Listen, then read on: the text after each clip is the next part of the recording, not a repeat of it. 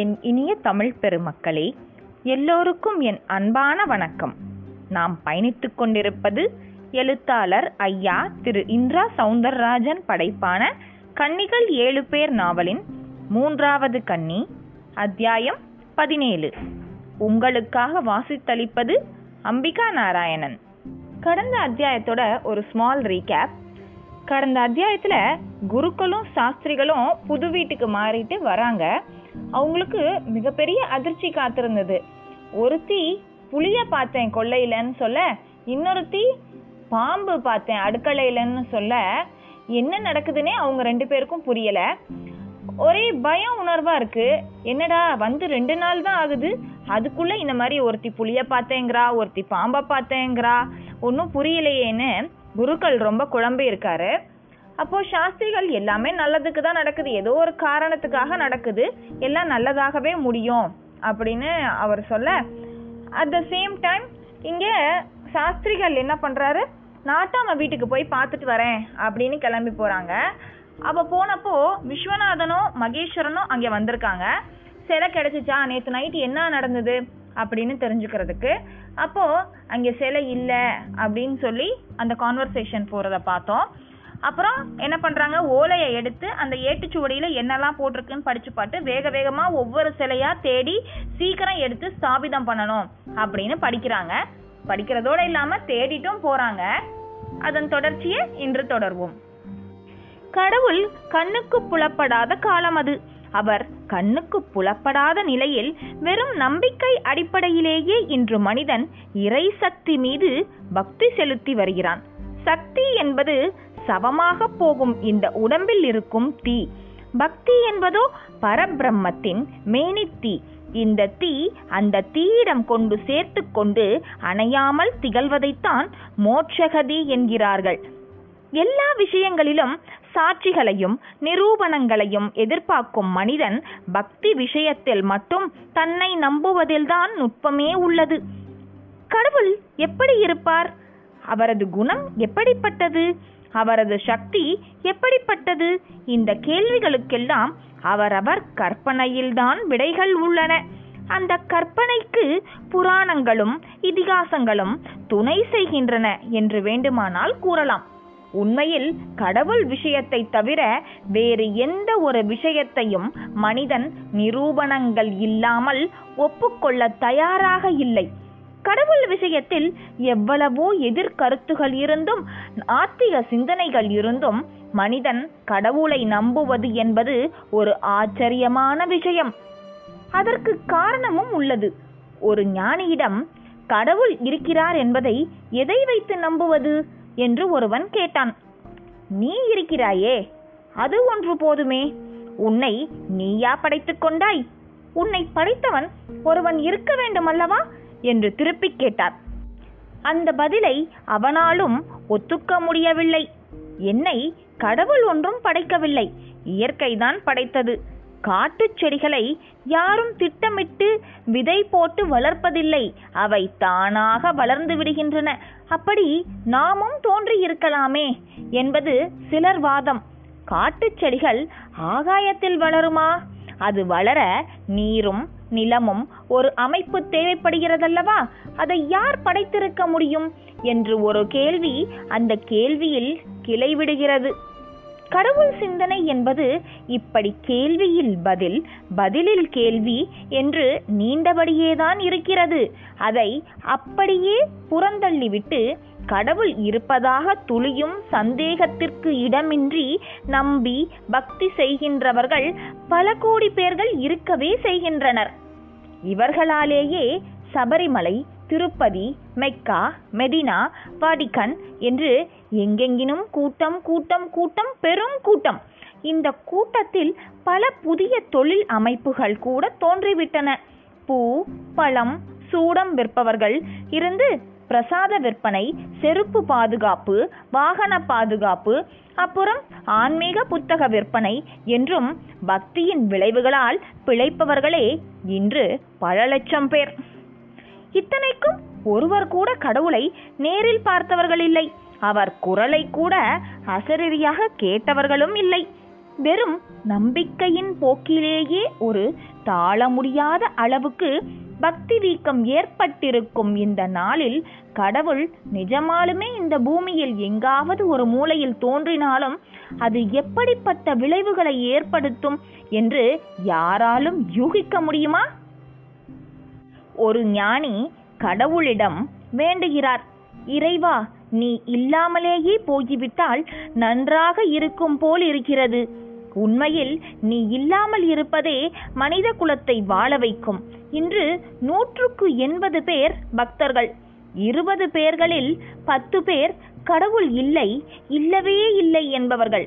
மீதமுள்ள 10 பேரோ அவர் இருந்தால் என்ன, இல்லாவிட்டால் என்ன, எனக்கு வேலை இருக்கிறது என்று போய்க் கொண்டிருப்பவர்கள்.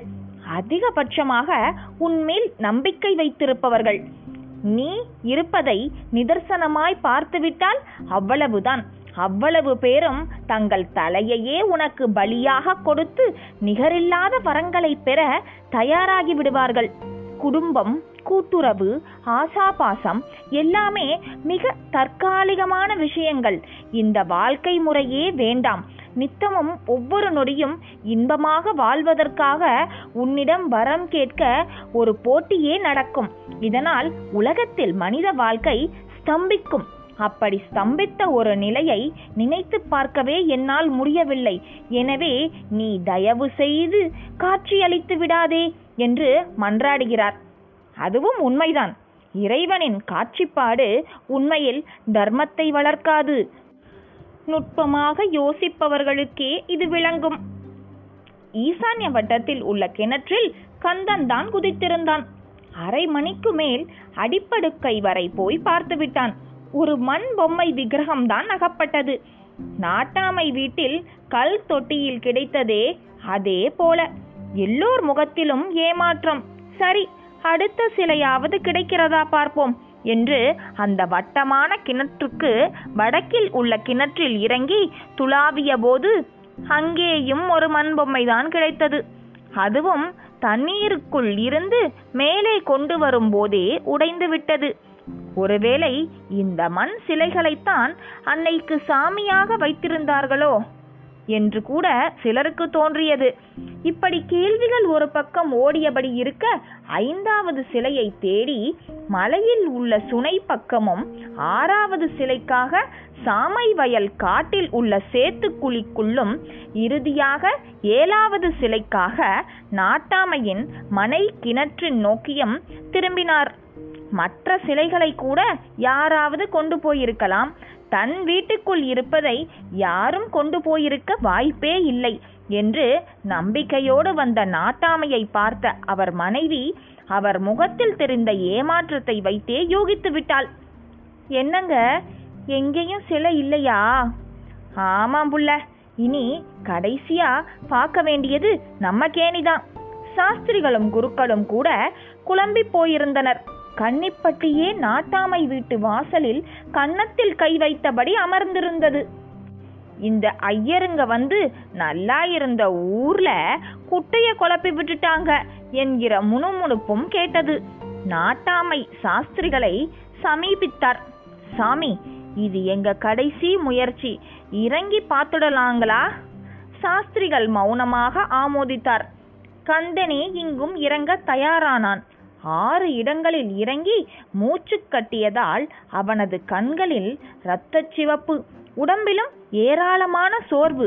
இருந்தும் அவன் முன்வைத்த காலை பின்வைக்க தயாரில்லை. அந்த கூட்டத்தில் அவன் மாமன் மகளான மலர்விழியும் இருந்தாள். பரிதாபமாக அவனை பார்த்தாள். மணியக்காரர் மகாலிங்கமும் அவனை பார்த்து சற்று பரிதாபப்பட்டார். அப்படியே நாட்டாமையிடம், நாட்டாம, இந்த கேணிக்குள்ள வேற யாரையாவது இறக்குங்களே, கந்தனை பார்த்தா ரொம்ப களைப்பா தெரிகிறான் என்றார். அவர் அப்படி சொன்னதும் கந்தனுக்கே ஒரு தெம்பை தந்தது. தன்னை பார்த்தாலே முகத்தை திருப்பிக் கொள்பவர் இன்று தனக்காகவும் பேசுகிறாரே என்று எண்ணிய போது அவனையும் மீறி ஒரு பரவசம் அவனை தொற்றிக்கொண்டது. நாட்டாமையும் அருகில் இருப்பவர்களில் யாராவது இறங்க தயாராக இருக்கிறார்களா என்று பார்க்க முனைந்தார். அதுவரை எதுவும் பேசாமல் மௌனமாக கவனித்தபடி இருந்த ஃபாரஸ்ட் ஆபீசர் விஸ்வநாதனும் எஸ்ஐ மகேஸ்வரனும் மெல்ல தங்களை தயார்படுத்தி கொண்டனர். விஸ்வநாதன் நாட்டாமையை தடுத்து நிறுத்தியவனாக, நாட்டாமை சார், நான் இறங்கி பார்க்கிறேனே என்றான். கந்தன் பாய்ந்து வந்தான். சைகை பாஷையில் நானே இறங்குகிறேன் என்றவன் கண்ணிமைக்கும் நேரத்திற்குள் இறங்கிவிட்டான். தண்ணீருக்குள் திருகிக் கொண்டே உள்ளே நுழைந்தவன் உள்ளே செல்ல செல்ல நீரின் அழுத்தம் கூடி அவன் உடம்பு இரத்த ஓட்டத்தில் அதன் எதிரொலியாக மார்பும் அசாத்தியமாக விரிந்து கொடுத்தது. ஆனால் வைராகியம் கிணற்றின் தரைப்பரப்பை அவன் தொட்டுவிட உதவியது. கைகளும் துளாவின. அந்த நொடிப்பொழுது தண்ணீருக்குள் ஒரு எரிச்சுடர் போல சப்த கண்ணிகளில் ஏழாமவளான சாமுண்டியின் உருவம் பளிச்சென்று அவனுக்கு தெரிந்தது. இருண்ட நீர்ப்பரப்பிற்குள் தொடு உணர்ச்சியால் மட்டுமே அறிய வேண்டிய தேவியின் சொரூபம் அக்கினி பிளம்பாய் தெரிந்த அதிர்ச்சியிலும் பரவசத்திலும் அப்படியே மேலேறியவன் தண்ணீருக்கு உயரே வந்து தலையை உயர்த்தி தன்னையும் மறந்து தனக்கு பேச வராது என்பதையும் மறந்து நாட்டாம என்றான் பலமான குரலில். அந்த சப்தம் அப்படியே கிணற்று உட்பிரகாரத்தில் பட்டு ஒரு எதிரொலியோடு கூடி வெளியே எல்லோர் காதுகளிலும் விழுந்து எல்லோரையும் ஒரு கணம் உலுக்கிவிட்டது. நாட்டாமை குனிந்து பார்த்து, இலே கந்தா, நீயா இப்ப என்ன கூப்பிட்ட என்று கேட்டார். அப்பொழுதுதான் அவனுக்கே தான் பேசியது நிதர்சனமாகியது. ஆமா நாட்டாம, உள்ள ஆத்தா சிலை இருக்கு. அதுவும் எப்படி தெரியுமா, அப்படியே சூரியன் மாதிரி ஜொலிச்சுட்டு இருக்கு. அதை பார்த்த மாத்திரத்திலேயே எனக்கு கையும் ஓடல காலும் ஓடல நாட்டாம என்றான். விஷயம் காதில் பட்ட நொடி சாஸ்திரிகள் அப்படியே கைகளை கூப்பியிருந்தார். கண்களில் ஆனந்த பாஷ்யம், குருக்களிடமும் திகைப்பு. மாமா சுவாமிநாதா, நான் இப்ப ரொம்ப சந்தோஷத்துல இருக்கேன். எதனால? அவ மற்ற இடங்கள்லாம் இல்லை, இங்கே மட்டும் இருக்கிறாங்கிறதுக்கு இப்பத்தான் காரணம் தெரிஞ்சிருச்சு. இந்த வாயில்லாத ஜீவன் அவளோட காயத்ரிய என்னோட சேர்ந்து ஜபிச்சதுக்கு கைமேல பலன் கொடுக்க ஆசைப்பட்டிருக்கா அந்த ரட்சகி. அதை இங்கே கொடுக்கவும் செய்துட்டா என்று கூறவும் நாட்டாமையும் சிலிர்த்து போனார். மற்றவர்கள் மளமளவென்று கயிறை உள்ளே விட்டு சாமுண்டியை வெளியே எடுக்க தயாராகி கொண்டிருந்தனர். விஸ்வநாதனிடம் நல்ல வேகம் தெரிந்தது. கயிறும் உள்ளே விழ அதை இடுப்பில் சுற்றி கொண்டு திரும்ப தண்ணீருக்குள் மூழ்கி மறைந்த கந்தன் சில நிமிடங்களில் மீண்டும் வெளிப்பட்டு, ஓ இழுங்க என்றான். அவர்களும் இழுக்க தயாராயினர். ஆனால் எவ்வளவு முயன்றும் ஒரு அங்குலம் கூட நீர்ப்படுக்கையில் இருந்து அந்த சிலையை தூக்க முடியவில்லை. இதை பார்த்துவிட்டு ஒருவராக வந்து தேர் இழுப்பது போல கயிற்றை பிடித்து ஒரு சேர இழுத்தனர். ஒரு சில அடிகள் மேலேறிய சிலை அப்படியே திரும்ப கீழிறங்கியது. சாஸ்திரிகளும் குருக்களும் கூட ஆளுக்கு ஒரு கை பிடித்தனர். அப்பொழுதும் சிலையை இழுக்க முடியவில்லை. எல்லோரையும் வியப்பும் அதிர்ச்சியும் ஆக்கிரமிக்க ஆரம்பித்தது. கந்தனும் கிணற்றுக்குள் சிலையோடு கயிற்றை கட்டி போட்டுவிட்டு மேலே ஏறி வந்திருந்தான். அவனை மலர்விழி பனித்த விழிகளோடு பார்த்தாள். மலரு மச்சான், நீ பேசுறத நினைச்சா எனக்கே மலைப்பு தாங்கல புள்ள. எல்லாம் உள்ளே இருக்கிற அந்த ஆத்தாவோட கருணை. ஆமா கந்தா, நீ ரொம்ப கொடுத்து வச்சவன். இப்ப எதுக்கு இந்த பேச்சு? முதல்ல ஆத்தா சிலைய வெளியே எடுப்போம், பொறவு பேசுவோம். கந்தனும் பதிலோடு கயிற்றை பிடித்தான். கோரஸாக குரல் கொடுத்து ஒரே மூச்சில் இழுக்க பார்த்தான். விறுவிறுவென்று மேலேறத் தொடங்கியது சிலை. ஆனால் கிணற்று விளிம்பு வரை வந்துவிட்டு கனம் தாங்காமல் அவ்வளவு பேரையும் இழுத்து கொண்டு மீண்டும் கிணற்றுக்குள் விழுந்து மூழ்கியும் போனது அந்த சாமுண்டி விக்கிரகம். கூட்டமே அப்படியே நொறுங்கிவிட்டது. நாட்டாமை சாஸ்திரிகளிடம் புலம்ப ஆரம்பித்தார். சாமி, என்ன சாமி நடக்குது இங்க? ஒரு பக்கம் ஊமைக்கு பேச்ச கொடுத்துட்டு பேச வச்சுட்டா, இன்னொரு பக்கம் வெளியே வர மாட்டாம அடம் பிடிக்கிறாளே. நானும் தானே பார்த்துட்டு இருக்கேன், நிச்சயம் இதுக்கு பின்னால ஒரு சரியான காரணம் இருக்கும் நாட்டாமை என்று சாஸ்திரிகள் சொல்லி முடித்த போது குருக்களின் 7 பெண்களும் கூட அங்கே நடப்பதை பார்க்க வந்திருந்தனர். 7 பேரின் தோற்றமும் அவர்களின் உடையின் வண்ணமும் அப்படியே அந்த சப்த மாதாக்களே நேரில் வந்துவிட்டது போலதான் இருந்தது. கன்னிப்பட்டி ஜனங்களும் தங்கள் வாழ்நாளில் இவ்வளவு அழகான தேஜஸான பெண்களை பார்த்ததில்லை. அவர்கள் பார்க்கும்போது கிணற்று மேட்டில் இருந்து வாசல் வரை கயிறு நீண்டு கிடந்தது. பெரியவள் ரம்யா அதை பார்த்தபடியே குருக்களை நெருங்கி, என்னப்பா இங்கேயும் சுவாமி விக்கிரகம் இல்லையா என்று கேட்க, இல்லம்மா இங்கேதான் விக்கிரகம் இருக்கு, ஆனா வெளியே எடுக்கதான் முடியல என்றாள். ஒருத்தருக்கு 2 பேர் சேர்ந்து இழுத்தா வராதா? மகேஸ்வரி விஷயம் புரியாமல் கேட்டாள். பதிலுக்கு சாஸ்திரிகள் சிரித்தார்.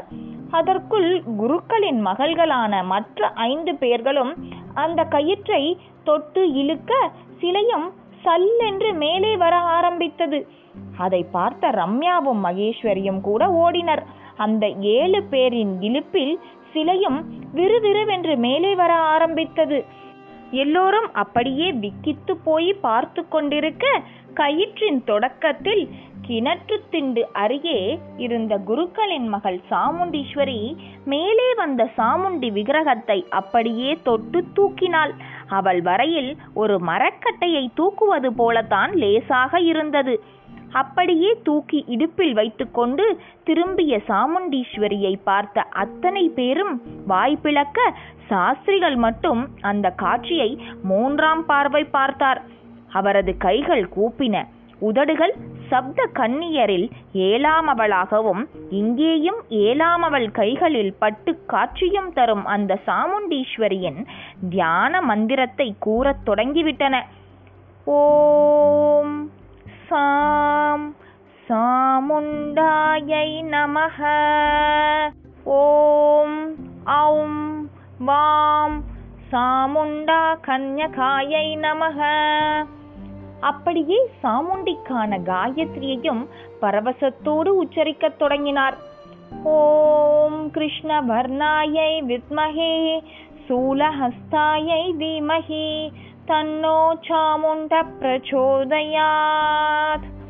அவர் சொல்வதை பார்த்து சுவாமிநாத குருக்களும் கூற கந்தனும் கூற முயன்றதுதான் ஆச்சரியம். சாமுண்டீஸ்வரியும் அந்த விக்கிரகத்தை அப்படியே தனி மனுஷியாக தூக்கி சென்று நாட்டாமை வீட்டு கொல்லையில் உள்ள இலந்தை மரத்தடியில் வைத்தாள். நாட்டாமை ஓடி வந்தார். அப்படியே சாஷ்டாங்கமாக விழுந்தார். எழுந்தவர், அம்மாடி உங்களை பத்தி உங்க அப்பா சொன்னப்போ நான் அதை எவ்வளவு பெருசா நினைக்கல, ஆனா இப்ப நான் கண்ணால பார்த்துட்டேன். நான் மட்டும் இல்லை, ஊரே பார்த்துருச்சு. மொத்த ஊரும் சேர்ந்து கயிறு கட்டி இழுக்க பார்த்தோம், முடியல. ஆனா நீங்க 7 பேர், அதுவும் பொட்ட பிள்ளைங்க, சாதாரணமா இழுத்து இந்த சாமிய வெளியே போட்டுட்டீங்க. இதை என்னன்னு சொல்லுறது? உங்க சக்திய நாங்க தெரிஞ்சுக்கத்தான் இப்படியெல்லாம் நடந்திருக்குங்கிறது எங்களுக்கு தெரிவாயிடுச்சு. அவர் சொன்னதை கேட்ட விஸ்வநாதனும் மகேஸ்வரனும் கூட ஒருவரை ஒருவர் பார்த்து கொண்டனர். மகேஸ்வரன் ஆற்று வெள்ளத்தில் அடித்து செல்லப்பட்ட நிலையில் காலில் முறிவு ஏற்பட்டு அவ்வளவுதான் என்று கருதிய போது, மகேஸ்வரி காலை தொட்டு உருவிவிட அதனால் தனக்கு கால் சீரானதை மகேஸ்வரனும் எண்ணி பார்த்தான். ஆனால் விஸ்வநாதன் முகத்தில் மட்டும் சஞ்சலம். இப்பொழுது அந்த 7 பேரையும் ஊர் பெண்கள் அவ்வளவு பேரும் சூழ்ந்து கொண்டு விட்டனர். கன்னத்தை வருடி திருஷ்டி கழித்தனர். ஊருக்குள் ஒரு புதிய பரவசம் பரவியிருந்தது. சாஸ்திரிகள் குருக்களோடு போய் ஒரு மூலையாக அமர்ந்து விட்டார். நடக்கிறதெல்லாம் எனக்கு ஒரு நாடகம் போல இருக்கு என்றார் குருக்கள். தப்பா சொல்றே சாமிநாதா, நாடகத்துல சில திருப்பங்களை யூகிச்சிடலாம், ஆனா இங்க எதையும் யூகிக்க முடியறதில்ல. மனசுல வச்சுக்கோ. அது மட்டும் இல்ல, மனுஷன் எழுதுற கதையில பெரிய பிரமிப்புக்கு வாய்ப்பு கிடையாது, ஆனா இது தேவ நாடகம். ஒவ்வொரு சம்பவமும் எவ்வளவு திருத்தமா எவ்வளவு அழுத்தமா இருக்கு பார்த்தியா? ஆமா மாமா, என் குழந்தைகளை பார்க்க எனக்கே இப்ப பரவசமா இருக்கு. அவளை என் பெண்களா பார்க்கறதா இல்லை சப்த கன்னிகளா பார்க்கறதான்னு தெரியல. உன் வரையில அவர் உன் பொண்கள் தான். அந்த பார்வையில ஒரு மாற்றமும் வேண்டாம். சாஸ்திரிகள் குருக்களின் எண்ணங்களை சீர் செய்த போது கந்தன் வந்து காலில் விழுந்தான். எழுந்திரு கந்தா, எழுந்திரி. சாமி, எனக்கு பேச்சு வர நீங்க தான் காரணம். நானா? அந்த சாமுண்டிய சொல்லு. அவங்கள நான் பார்க்க யார் காரணம்? நீங்க தானே. உன் விதிப்பா விதி. நீ ஊமையா இருக்கணும், இப்படி ஒரு சமயத்துல பேச்சு வரணும், அத ஊர் பார்க்கணும். இதனால சப்த மாதாக்களோட சக்திய இந்த ஊரும் உலகமும் உணர தொடங்கணுங்கிறது தேவ நாடகத்தோட போக்கு. இதுல என் பங்கு எதுவும் இல்ல. அப்பொழுது மணியக்காரர் மகாலிங்கம் மலர்விழியுடன் சாஸ்திரிகளிடம் வந்து, சாமி, உங்களால தான் என் மகள் கிடைச்சா. இப்ப என் மருமகனுக்கு பேச்சு வந்துடுச்சு. நீங்க இந்த ஊருக்கு வந்த நேரம் தங்கமான நேரம் என்று கண் கலங்கினார். என்ன புகழ வேண்டாம் மணியக்காரரே, கந்தனுக்கு மனப்பூர்வமா உங்க பொண்ணை கொடுங்க, அதுதான் நீங்க செலுத்துற மரியாதை என்று சாஸ்திரிகள் சொல்ல, அவர் எதிரிலேயே மலர்விழியின் கைகளை இழுத்து கந்தனின் கைகளோடு சேர்த்து வைத்தார் மகாலிங்கம்.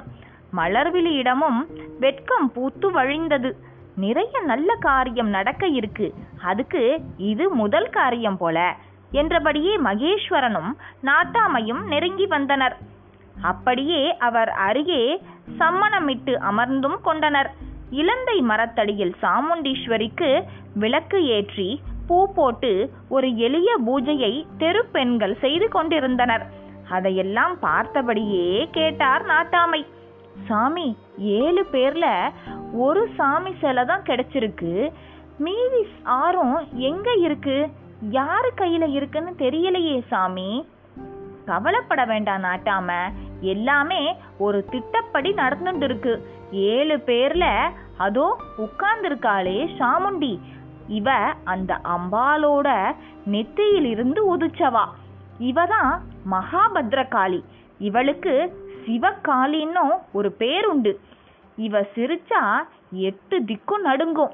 அப்படி ஒரு சாரீரம் சண்டமுண்ட தாருகனை வதம் பண்ணினவா. ஒரு கடலன ரத்தத்தை கூட உறிஞ்சி குடிக்க முடிஞ்சவா. இவளுக்கு பிடிச்சமானதே ரத்தம்தான். உலகத்திலேயே ஜலத்துக்கு பிறகு இயற்கையான நிறத்துல உருவாகிற ஒரே வஸ்து ரத்தம்தான். ரத்தம் உருவாக உடம்புங்கிற நிலம் வேண்டும். அது மட்டும் இல்ல, நிக்காம ஓடுற ஒரு நீரும் ரத்தம்தான். அதையே உறிஞ்சி குடிக்க எதிரிகளை அழிக்கிறதுல நிகரில்லாதவ சாமுண்டி. அப்படிப்பட்டவ வெளிப்பட்டுட்டா. அதனால நாம துளி கூட கவலைப்பட வேண்டாம், எல்லாத்தையும் அவளே பார்த்துப்பா என்று சாமுண்டிக்கு ஒரு புது விளக்கத்தையே அளித்து முடித்தார் சாஸ்திரிகள். ஆமா, எங்க விஸ்வநாதன் என்று ஊரே குருக்கள் விஸ்வநாதனை அக்கறையோடு கேட்க, அவர் எங்கே என்று ஒவ்வொருவரும் பார்த்தனர். ஆனால் விஸ்வநாதனை காணவில்லை. அவனை காணாத ஏக்கம் ரம்யாவின் முகத்திலும் எதிரொலித்துக் கொண்டிருந்தது. இதனுடன் இந்த அத்தியாயம் நிறைவடைகிறது. எவ்வளவு மெய் சிலிர்க்கிற விஷயங்கள் எல்லாம் நடந்துட்டு இருக்கு. எவ்வளோ பேர் சேர்ந்து இழுத்தும் வெளியே கொண்டு வர முடியாத அந்த சாமுண்டீஸ்வரியோட விக்கிரகத்தை இந்த 7 பெண்கள் சேர்ந்து தூக்கி இழுத்தோன்னே வந்துட்டாங்க. சப்த கன்னிகள்ல 7வது கன்னியான சாமுண்டீஸ்வரி வெளியில வந்திருக்காங்க. இவங்களால என்னென்ன அற்புதங்கள் நடக்க போகுது, மற்ற 6 தேவிகளும் எங்க இருக்காங்க, எப்படி யார் மூலமா வெளியே வருவாங்க அப்படிங்கிறதெல்லாம் தெரிஞ்சுக்க தொடர்ந்து பயணிப்போம். நன்றி, வணக்கம்.